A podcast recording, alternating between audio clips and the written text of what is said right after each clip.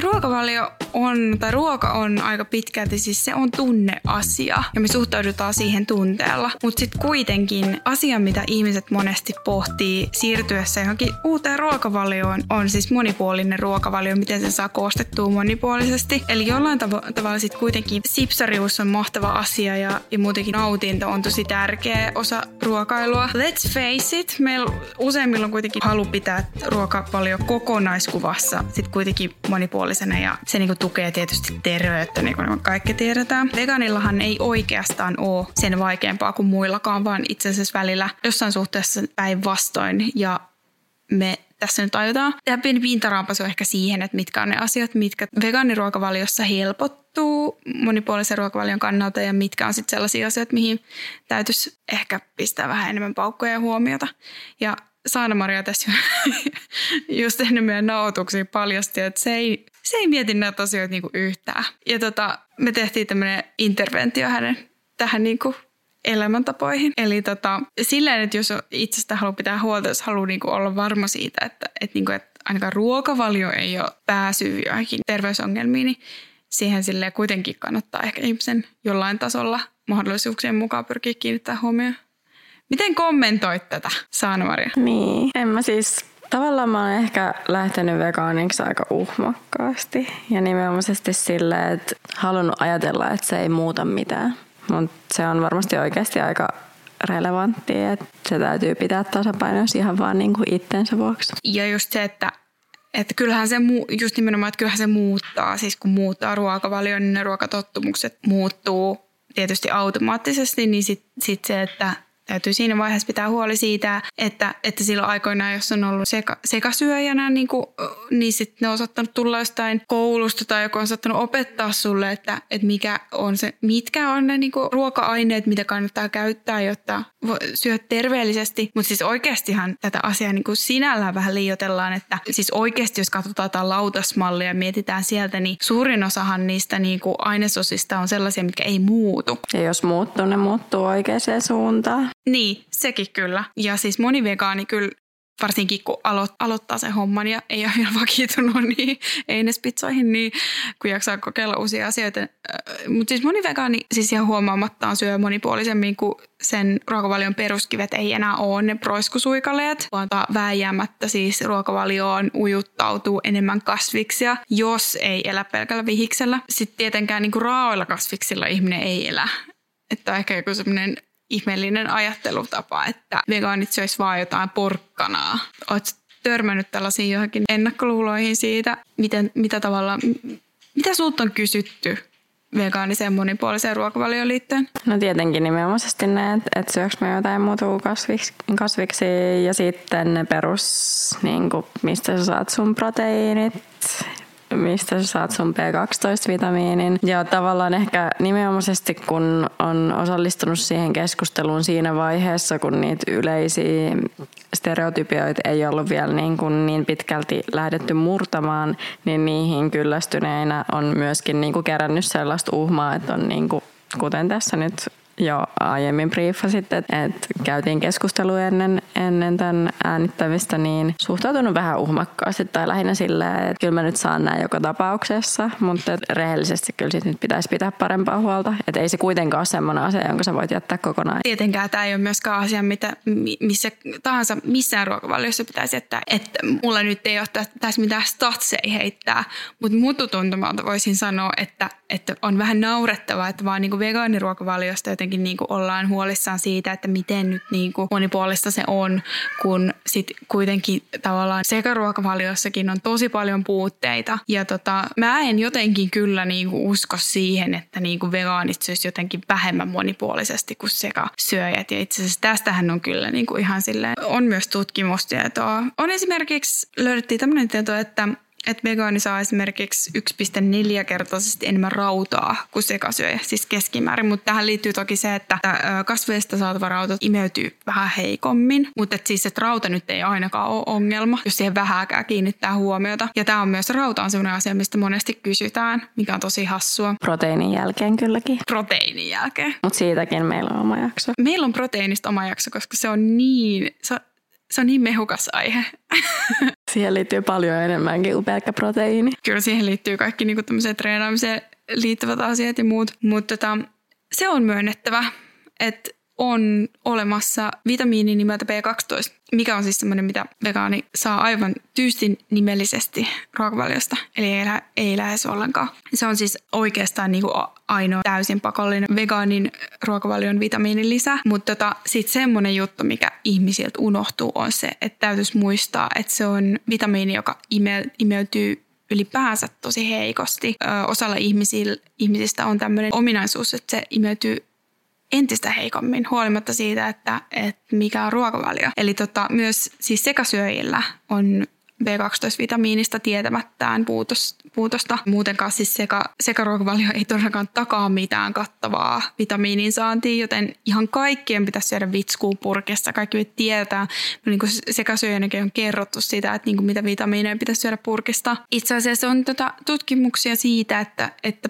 B12-vitamiinin puute voisi olla yksi syy, joka aiheuttaisi Alzheimeria. Tai ainakin niin, että B12-vitamiinin, kun sitä syö purkista, niin se saattaisi ilmeisesti on, on siis tutkittu niin, että se todennäköisesti ehkäisee Alzheimeria. Ja näin vähän niin kuin sanaston tutkijana, niin haluan tarttua tuohon syödä purkista ilmaisuun, koska mua juuri tähän minun laitteeseeni näiden meidän aikaisempien keskustelujen inspiroimana niin valaistiin siitä, että B12-vitamiini on myös mahdollista ottaa pistoksena.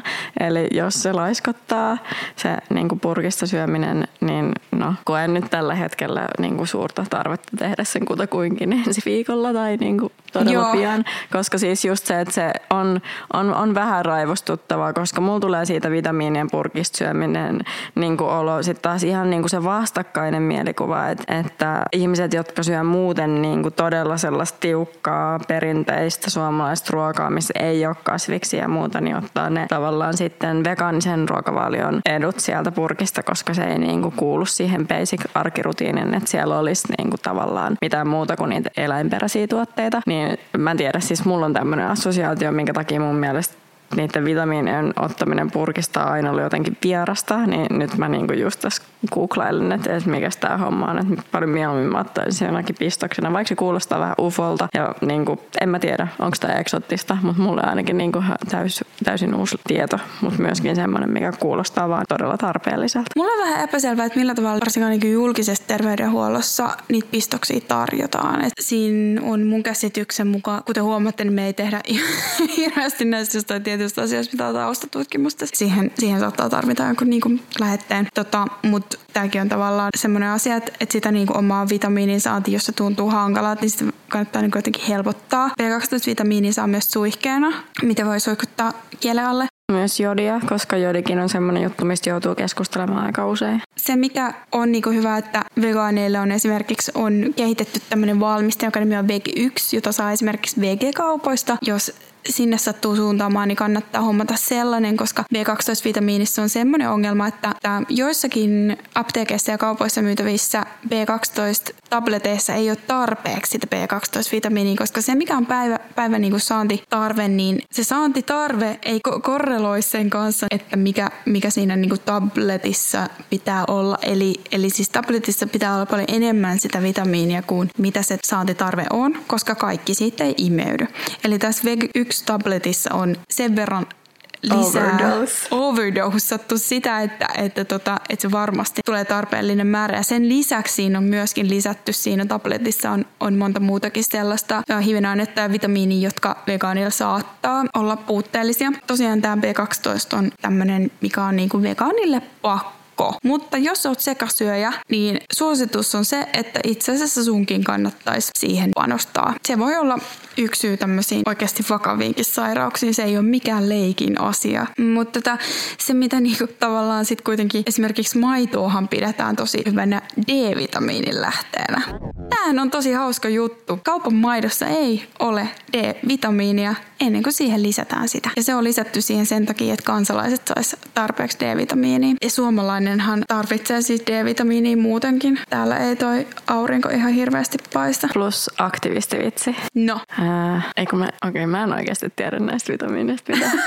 siis onko D-vitamiini se, mitä saa, mikä parantaa pimeän näköä? Ei saa jalostaa toisten vitsejä. No niin, jatketaan. Okei, okay, okei. Okay. Joo, mutta siis kaikille suomalaisille suositellaan joka tapauksessa D-vitamiini lisää, koska täällä ei päästä aurinko tarpeeksi. Joka tapauksessa siis se, että jos on aiemmin siis ollut sekasyöjä ja sitten sulla on ollut ne, sieltä siis ne lähteet siihen, miten sä saat tiettyjä hivenaineet ja vitamiineja, niin, niin kuitenkin niin kuin kannattaa ehkä perehtyä vegaaniruokavaliossa, kun todennäköisesti se myös muuttuu, saattaa tulla, ihmisellä saattaa tulla u, uusia kasviksia siihen ruokavalioon lisää ja niin kannattaa ihan niin kuin tutustua siihen, että mitkä on ne vitamiinit ja hivenaineet, mitä niissä saa. Sellaisia asioita, mitkä tavallaan semmoisia, mitkä saattaa vegaanilla jäädä vähän puutteelliseksi on esimerkiksi seleeni. Suomalaisessa, Suomen maaperä on siis silleen, että, että se on seleeniköyhä, joten sitä lisätään lannoitteisiin. Ja, ja itse asiassa, jos, jos sun ruokavalio on pääosin luomua, oli se sekasyöjä tai, tai kasvissyöjä, niin seleeni saanti saattaa jäädä vähän vähäiseksi, joten se, se on semmoinen, mihin kannattaa panostaa. Mutta mun muistaakseni Veg 1 tabletissa siinä, mistä mä tuossa aikaisemmin mainitsin, niin siinä on... Mi- mistä seleen. siis sitä edes orgaanisesti saa? Parapähkinöistä, auringonkukan siemenistä, seesamin siemenistä. Eli kaikki, mikä päätyy ylipäätään ihmisille on niin Täysiverisistä